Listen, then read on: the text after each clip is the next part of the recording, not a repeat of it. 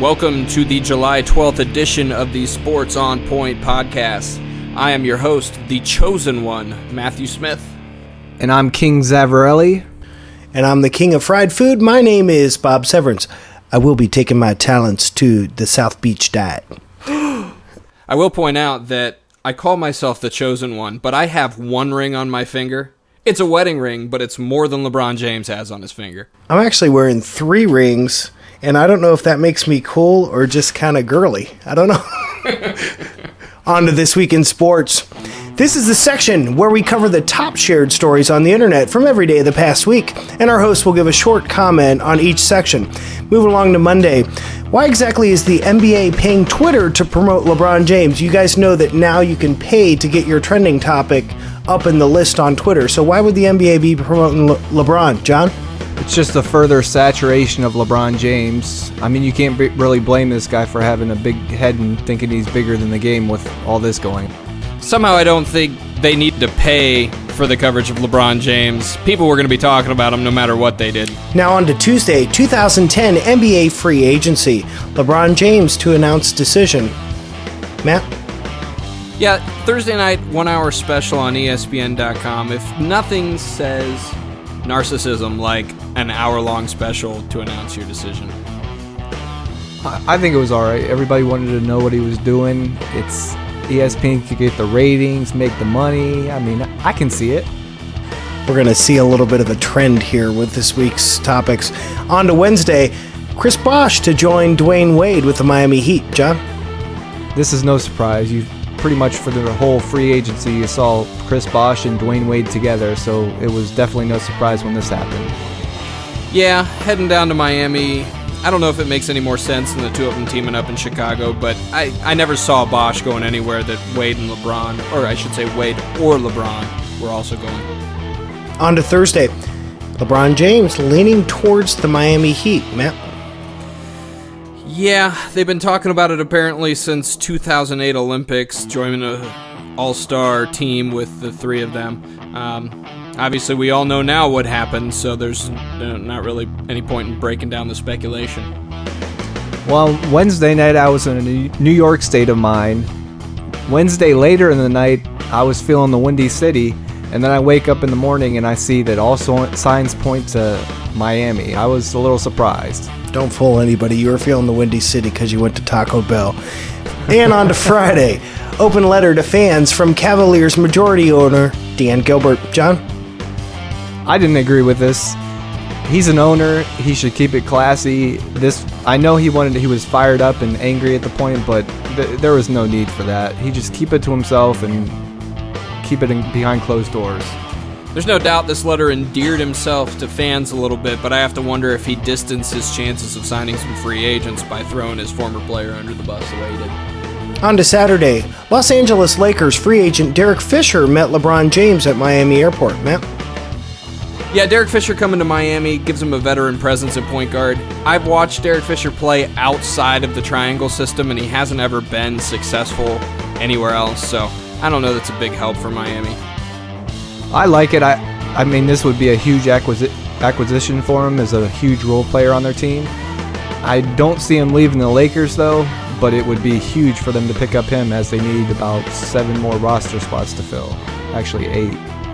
And Sunday, inside the decision, Miami's coup was a surprise, but on long coveted goal of James, Wade, and Bosh. Jon.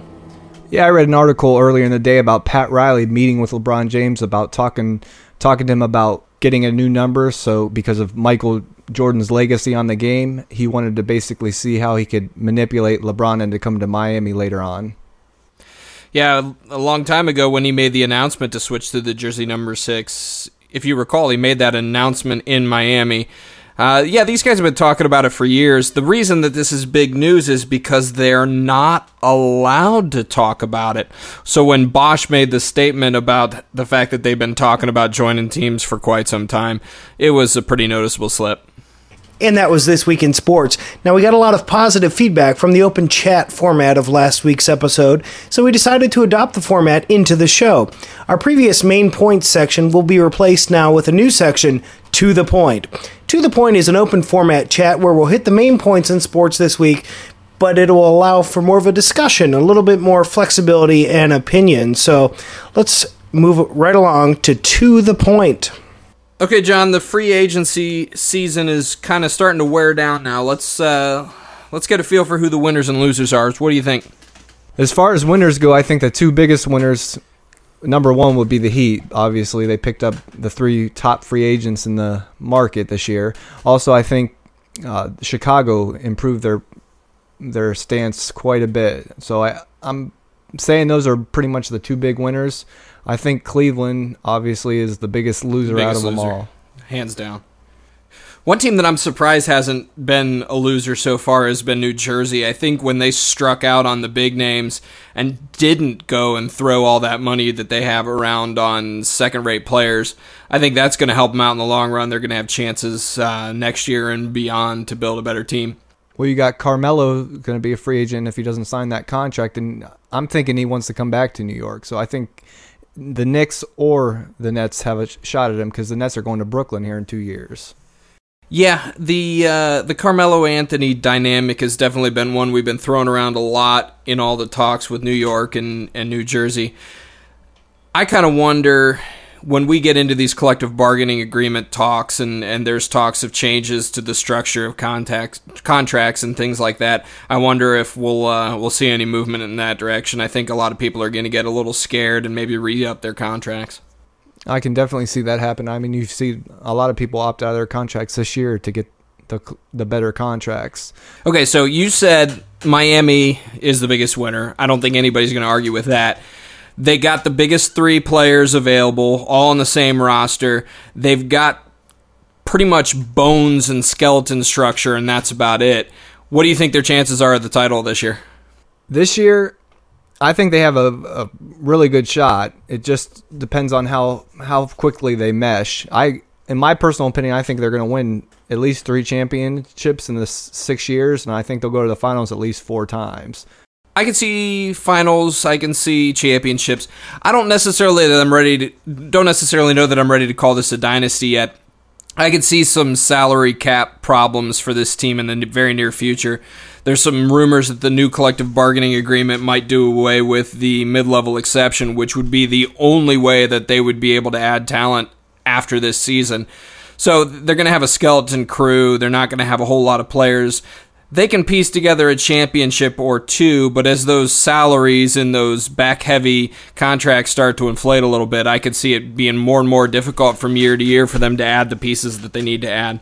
Well, no doubt they nef- they definitely need to get a some size in there in order to compete with the Lakers or even Oklahoma City with the the big guys they brought in, or even match up physical with the Celtics. They're going to need some get some big. I'll go big on record saying that the roster as it's comprised right now, I don't know that they can beat Orlando.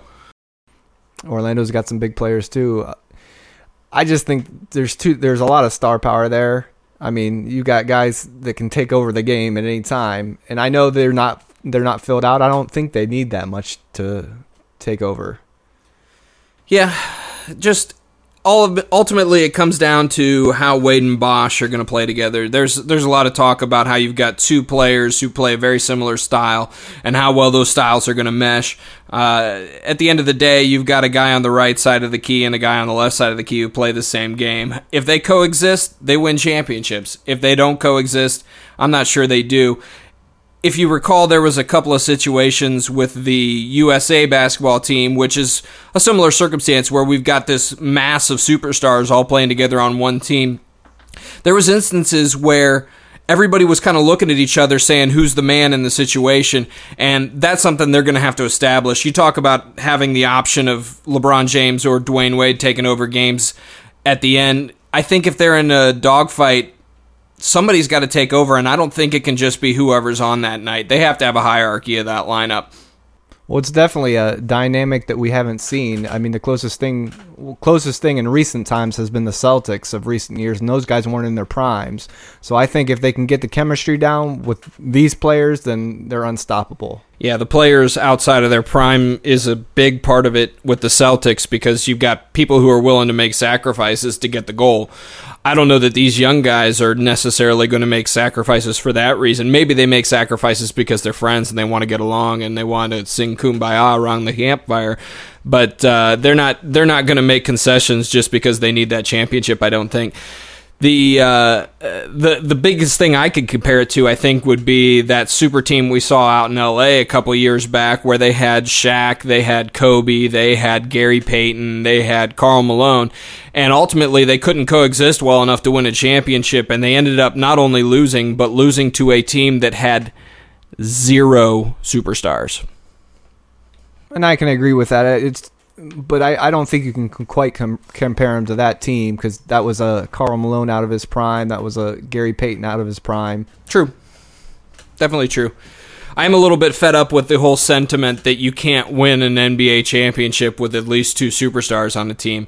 I think uh, uh, there's been several people who go on record saying it's never happened before, and I, I would strongly disagree with that. Obviously, we talked about Detroit winning it. Uh, the 1993 1994 Houston Rockets, how many players were on that team that are going to be in the Hall of Fame or even were All Stars that year? One. Hakeem Olajuwon. Their second best player was Otis Thorpe or Vernon Maxwell.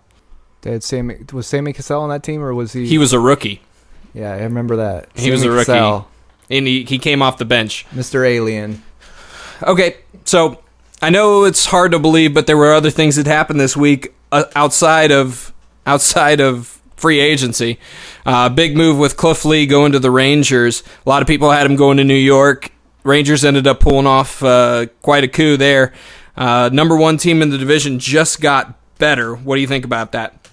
Well, he didn't look so good in his first start, although he did pitch a complete game. How do you how do you pitch a complete game when you give up six runs? Because he doesn't walk anybody ever. I don't get it.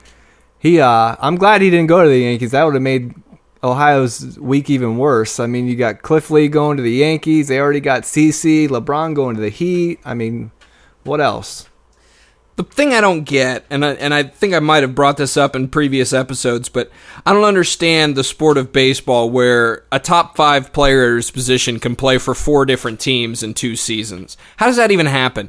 Why can't a team just get a pitcher that they can build a team around and actually build a team around him? Why is it always about trading them for prospects? Most likely because they only pitch every fifth day. So I mean, they're only gonna at max they'll only win twenty to twenty five games for you. So I mean, that if you look at the whole scope of things, when you're you got a real good team, they're gonna win about ninety games, twenty five games. Yeah, that's a help, but you could have Zack Greinke, who's on the Royals, who has no no support hitting. I think underestimating a pitcher's impact to one out of every five games is a is an unfair statement because I think when you have a pitcher that fans and players alike can get excited about, it elevate it elevates everybody. And maybe we didn't see that in Seattle, but it only takes one off season in baseball to turn a team around. It only takes one off season. And that's that's completely true. You need hitting and pitching, though. I mean, you got to have both. You can't have one without the other. Baseball is a different dynamic because you could have a great pitcher that gives up one run a game, but if your hitters don't ever give you any run support, then he's going to lose, and it's a wasted start. That being said, I love the fact that Cliff Lee is in Texas. I think Texas is a team that's flown under the radar. They've had some good seasons in the past and just barely been edged out of the playoffs the last two years.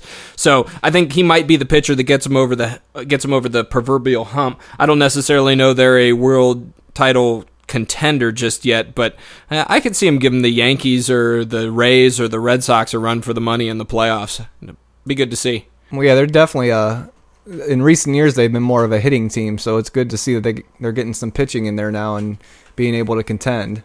So lost in the whole week of other news is the World Cup, the largest sporting event in the entire world, and you know we got through seven days worth of headlines where we didn't even mention it, but I think it's fair to bring it up. Spain won the World Cup. I believe I had that. If you go back and listen to the previous podcast, yep, Spain winning it. You just yep. talked to the octopus. That's I did talk to the octopus. What's his name? George? George the octopus or something ridiculous like I think that. he's a German octopus and he picked against Germany. I know. He was calamari that night. so what'd you think? Did you watch the game, Jon? I watched bits and pieces of it. I actually kind of lost I love the World Cup and I like watching the games. I kind of lost interest when the final eight was there and all the the big name teams started getting knocked out. I mean, the teams that Spain, Netherlands, I mean, those were big name teams, and that was awesome that they were in there. But it wasn't Brazil, it wasn't USA. USA is not a big name team, but I'm not. I'm not gonna lie. I was interested because the team I picked to win it all was still alive. So I, I stayed interested all the way up through the 120th minute of today's match. My wife has actually been to the Netherlands before, so we had a nice little rooting match. She wanted uh, wanted the Netherlands to win it. I had no rooting interest other than I just wanted to be right. I'll have to admit that I I was rooting for the Netherlands too because I hate when you're right. Most people do. It's a sad world. But I'll be a, I'll I'll admit it. I've been obsessed with LeBron James in the past few weeks, so I haven't really been watching too much soccer. We just wanted to say congratulations to the country of Spain. You guys have a lot to be proud of, especially since, as Matt said, this is definitely a world stage thing. So if we have listeners from Spain, well, probably we don't, but if we do, congratulations. Lucky number 13 for Spain, by the way. They've been to the final 12 times before. This is the first time they've won it. And partying on the streets of Madrid and Barcelona tonight will will probably not stop until the break of dawn. And on to the closing arguments. This section is where our host will present their closing arguments as in a court case. It can be about anything on their mind this week. There are no rebuttals or comments allowed, and you, the listener, will vote on who presented the best closing argument. Since we had a little break in our regular format last week, we don't have a winner of a closing argument section, so we'll uh, clean the slate. Actually, I think we're about what three and two, something like that. So uh, this is a pretty pivotal one. It may swing the direction of closing arguments one way or another. We're going to start off with closing argument number one. Jon, I'm going to let you introduce your closing argument, and then I'll start the timer. My closing argument today is I think Dan Gilbert's note open note to the fans was pretty classless, and I think it hurt him more in the long run. Uh, Dan Gilbert, as ev- a lot of people know, put an open letter out to the fans telling, saying that LeBron James was nar- narcissistic and he had a big head, and that's just slamming LeBron and telling, guaranteeing a title for the fans. I think this was pretty classless on his part. I can understand you're upset. All the fans were upset, but you're an owner. You need to carry yourself with some class and keep the emotions outside. This is, in in all honesty, this is a business. This is what you do. I know you lost about 200 million dollars off of your franchise, but still, it was a business decision. LeBron went to Miami. If you were to cut LeBron years down the road, that's that's part of the business. I mean, that's really you can't get mad at him for leaving. I can understand how you're upset. You want to. He's a Benedict Arnold. He was he was born in Akron. He should have won you a title and upped your your franchise another 100 200 million dollars. But you got to keep it classy. You're you're an owner. Also, I don't know who you think as far as big name free agents you're going to get in the long run. Matt was touched on this earlier, and I completely agree with that you can't just slam your players. He, this man gave you his heart for seven years.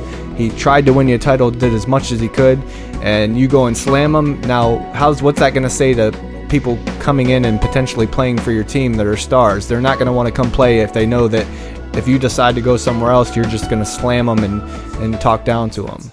My closing argument that LeBron and LR, LRMR together equal bad business.